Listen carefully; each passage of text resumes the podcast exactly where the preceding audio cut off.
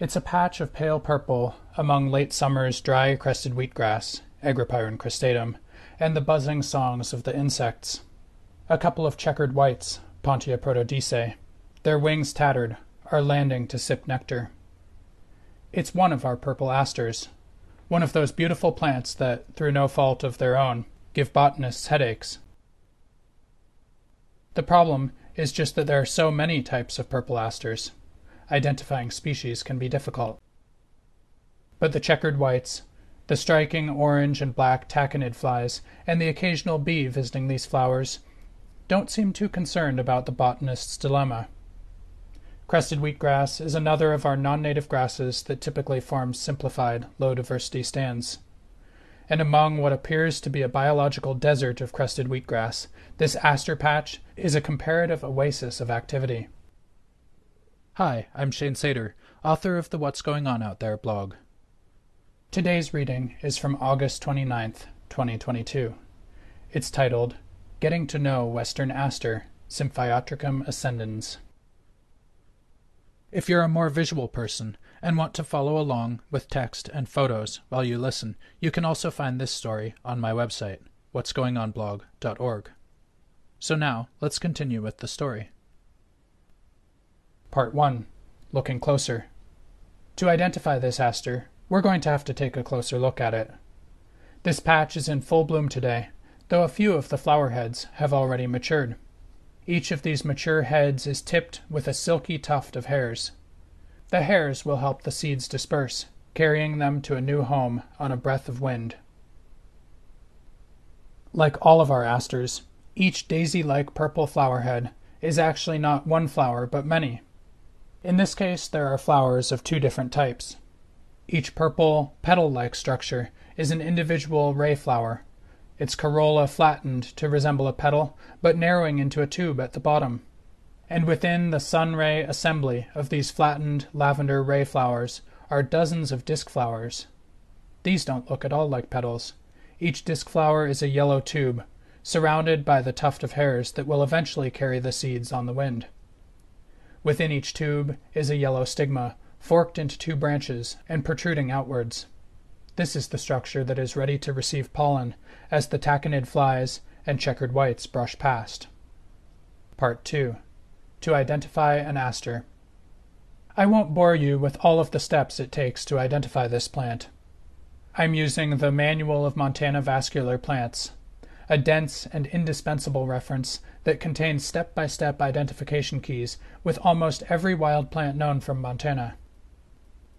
To identify purple asters, we have to pay close attention to the leaves and the flower heads.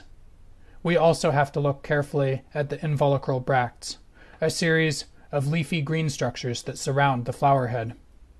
The identification process also involves a lot of guessing and checking. Are the involucral bracts strongly imbricate, that is, strongly overlapping, with tips that are often purple? Or are they somewhat imbricate without purple tips? This helps us distinguish between asters in the genera Eurybia and Symphyotrichum. When in doubt, identification is a process of elimination. Unsure about whether the involucral bracts are strongly imbricate or only somewhat imbricate, I start by reading about the species of Eurybia. None of them match the characteristics of the plants in front of me, so what I'm looking at isn't a Eurybia. It must be one of our Symphyotrichum species. Part 3 Noticing the Details I continue through the ID process. Eventually, I arrive at one species that seems to match what I'm seeing Western aster, Symphyotrichum ascendens. And in the process, I've noticed a variety of intricate details about the plants in front of me.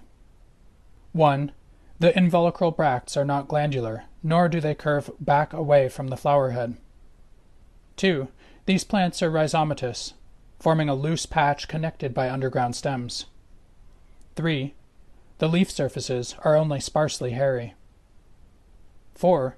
Unlike some asters, the stem leaves do not clasp the stem with ear-like lobes. 5. The basal leaves are oblanceolate and entire, that is, without teeth on the margins. 6. The hairs on the stems are not arranged in vertical lines from the leaf bases. 7. The outer involucral bracts are definitely shorter than the inner bracts. And finally, 8. The leaves have minute, stiff hairs along the edges. Part 4. Double checking. Now it's time to check my identification. Does this species, Symphyotrichum ascendens, look like what I'm seeing? Is it growing in a habitat that makes sense? Western aster, Symphyotrichum ascendens, is described as a plant of mostly dry habitats, like grasslands and roadsides. That corresponds with what I'm seeing here. I also take a look at Dr. Matt Lavin's Flickr site. This is an excellent resource for information about many of our local plants, with high quality photos and various field notes about habitat and ecology. And indeed, Dr. Lavin's habitat notes also match with what I'm seeing. He describes Western aster as a plant that's typical of somewhat disturbed sites, such as along trails, and his photos of the plant correspond well with this patch. The identification seems solid. This is, indeed, Western aster, Symphyotrichum ascendens. But the identification process has been much more than just slapping the right name on this patch of flowers. It's been a process of getting to know them.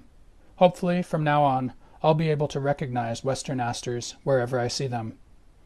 I'll be able to notice the patterns, where this aster grows on the landscape, how it changes through the seasons. Part 5 Symphyotrichum ascendens, not just any aster. From a distance, it might be easy to overlook western aster. These plants don't shout for our attention. They're just a pretty patch of late summer native flowers, blooming quietly among a desert of crested wheatgrass. But up close, this plant has a story.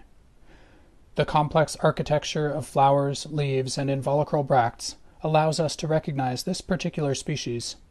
It's not just some unknown kind of purple aster anymore. This is western aster, a grassland species that, based on Matt Lavin's observations, can thrive on rather disturbed sites.